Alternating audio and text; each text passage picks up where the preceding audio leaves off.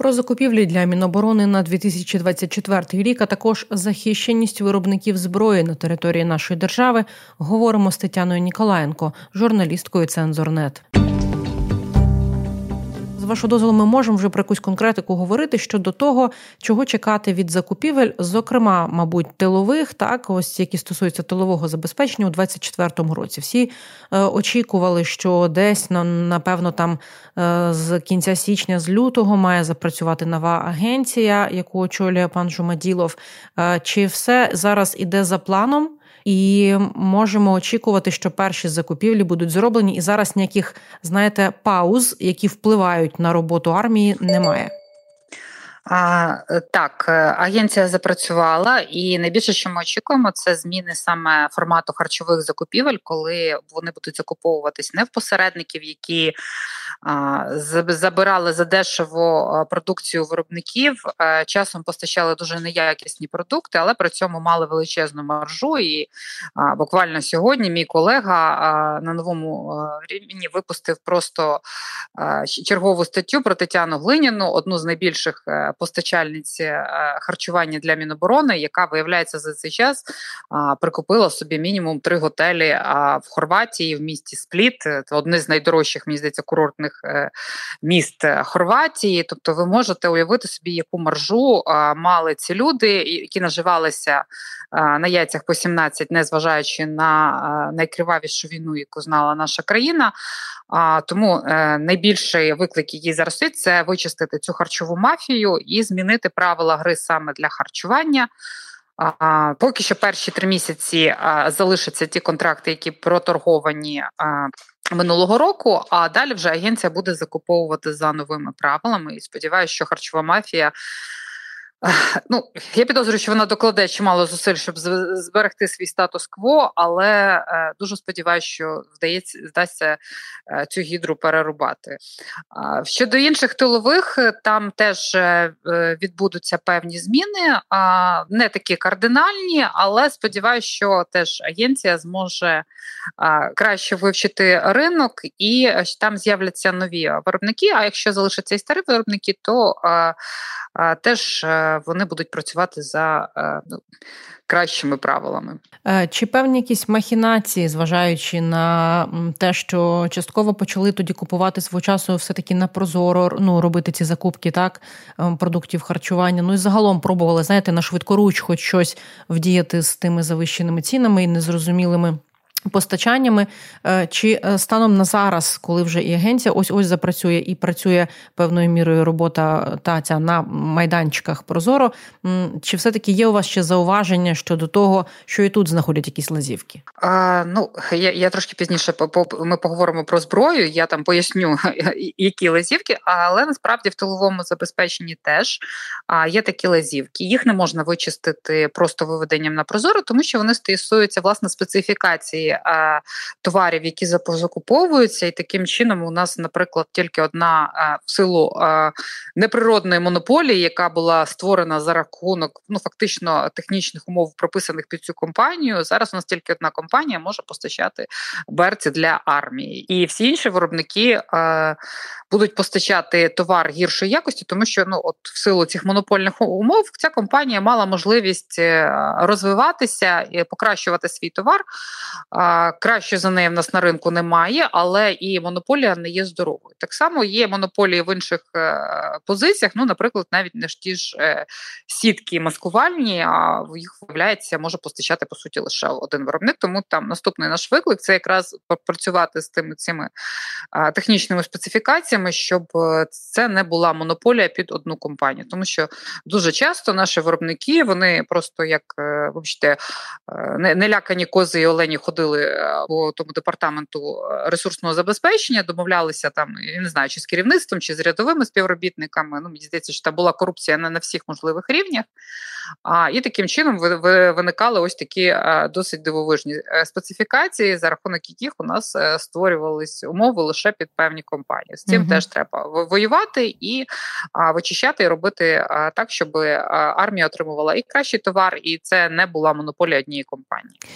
Я не можу вас не запитати про ситуацію з Київгумою, але е, оскільки там є дуже багато пластів, я хочу лише запитати про один із них, зважаючи на те, що ну не ваш це профіль, та тактична медицина насамперед. Але дуже багато в медіа ми можемо побачити заголовків або, в принципі, акцентування на тому, що це був великий постачальник аптечок для збройних сил України.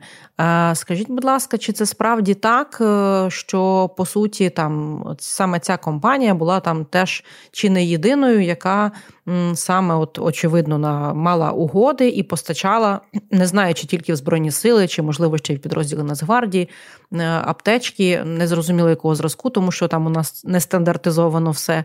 Що про це можете сказати? А, Ну знаєте, мені мені здається, що багато таких скандалів вони виникають якраз в результаті певних е, комерційних е, війн на ринку, і коли одні конкуренти здають інших, я не знаю, як було в ситуації з Кігуми, але ми бачимо вже майже рік постійні скандали з забезпеченням то турнікетами, то ще якимись тим е, неякісними речами.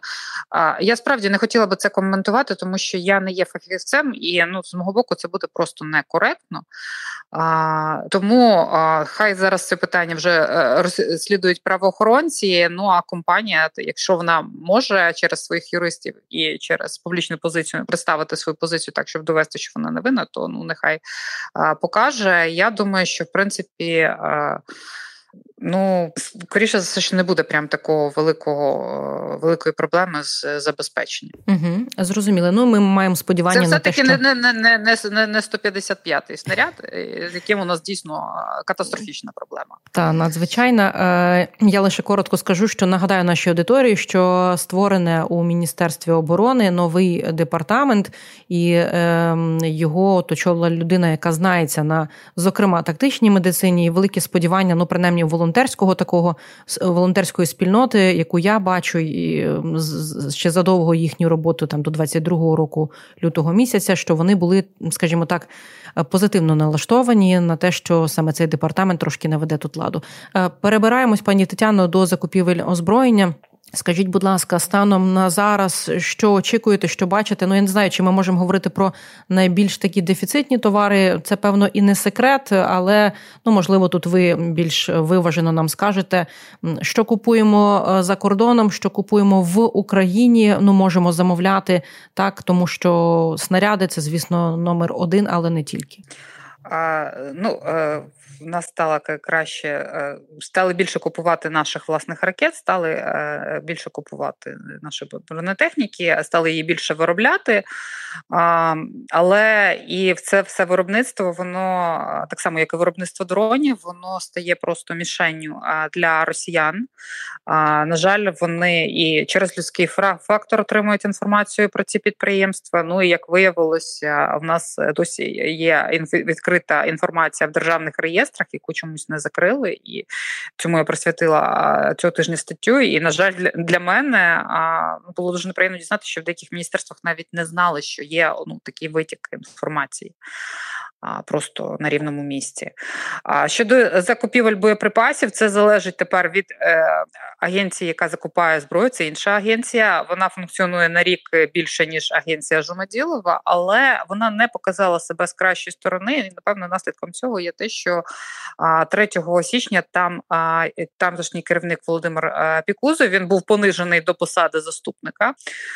А на його місце, скоріше все, протягом найближчих тижнів прийде інша людина. А якщо справдиться сподівання, що це буде та людина, яку розглядають, то я сподіваюся, що це теж покращить закупівлі, хоча вона не не зі зброярської сфери, їй буде дуже важко. А, У нас є колосальна і нездорова конкуренція на на ринку. А, Я не знаю, що насправді е, можна і треба було робити. Можливо, взагалі реформовувати всіх українських спецімпортерів в одне підприємство. А, Але є велике питання щодо взагалі моральних цінностей е, деяких співробітників цих агентств, тому що ми бачили буквально два тижні тому, коли СБУ затримувало начальника управління Міноборони затримувало за те, що людина підписала додаткові угоди до контракту, де е, ціна на той же 155-й снаряд, він вона була на 30% вища, ніж за іншим контрактом, яка була в агенції закупівлі зброї.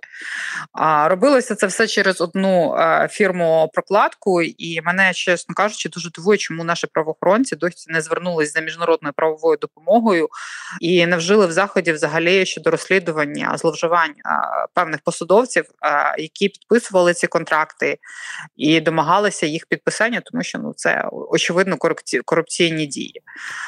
Це та інформація, нас... яку яка зараз не є публічною, і прізвище цієї людини ми не знаємо, і немає навіть, я так розумію, реакції чіткої правоохоронних органів зараз, пані Тетяно?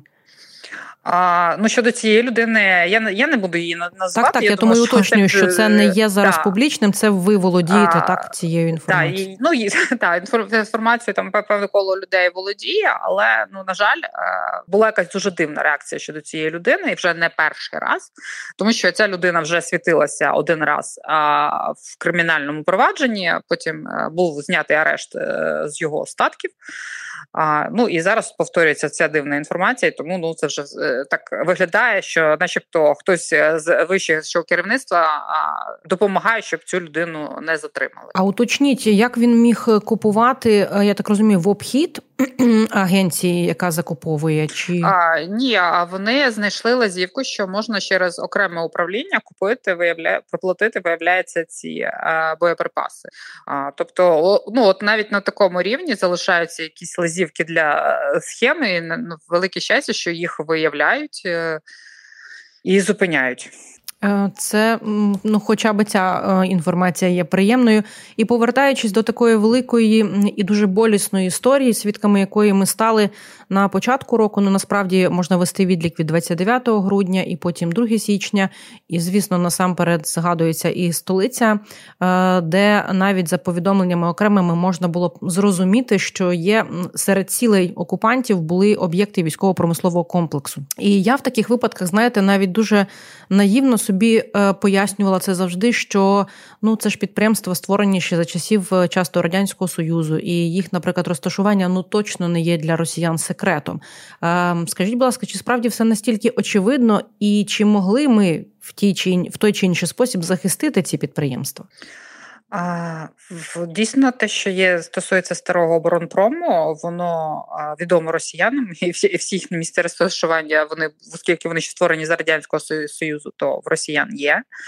Але е, є інша велика проблема, що навіть коли відбувається реалокація цих підприємств, це коштує дуже дуже недешево, то по них теж прилітає, і тут стає питання, яким чином росіяни це дізнаються. Найпростіший, звісно, фактор це. Е, Е, людський. Це коли наші недоброчесні громадяни за якісь там незначні гроші, навіть не з ідейних міркувань, здають росіянам певні локації.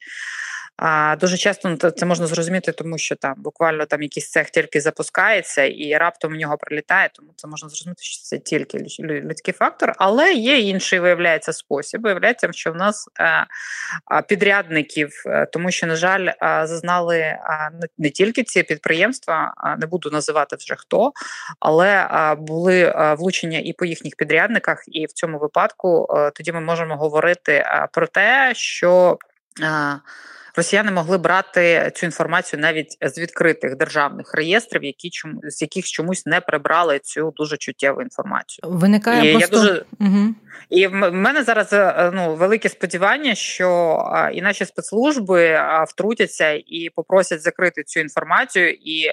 Е, відповідно, е, ті органи, від яких залежить робота цих сайтів, вони теж е, зважать на ті ризики, які несе для них ця відкритість, і ну фактично, що через їхню відкритість страждає безпека не тільки воєнної промисловості, що для нас мега важливо, ну але й життя невинних людей, які знаход... живуть поряд. Це так і насправді, коли ну складно цю інформацію отримати, і це логічно, що вона зараз не є там публічною, не, не деталізується. Але ось ви в своїй публікації посилаєтесь на дані ем, Міністерства з питань стратегічних галузей промисловості, і по суті, що наш ось ОПК, так оборонно-промисловий комплекс, охоплює близько 500 підприємств, на яких задіяно 300 тисяч працівників. Ну слухайте, це величезна кількість, і навіть я так розумію, що час від часу, от. Ем, Люди, які десь або поруч живуть і знають, е, куди, наприклад, відбувся той чи інший приліт, і просто сумом між собою там констатують, і навіть часто задаються запитанням, чому не називають, наприклад, що це відбулося. Тут, можливо, ви нам роз'ясните, тому що навіть у вашій публікації вже такі давніші ось ці атаки, ви їх теж перелічуєте. І, на жаль, тут йдеться і про виробників е, такого такого монстра, як Мотор Січ, і про завод Малишева, що це все теж відбувалося, і е, висновки висновки, чи, чи робить взагалі система з того, що вам вдалося зрозуміти?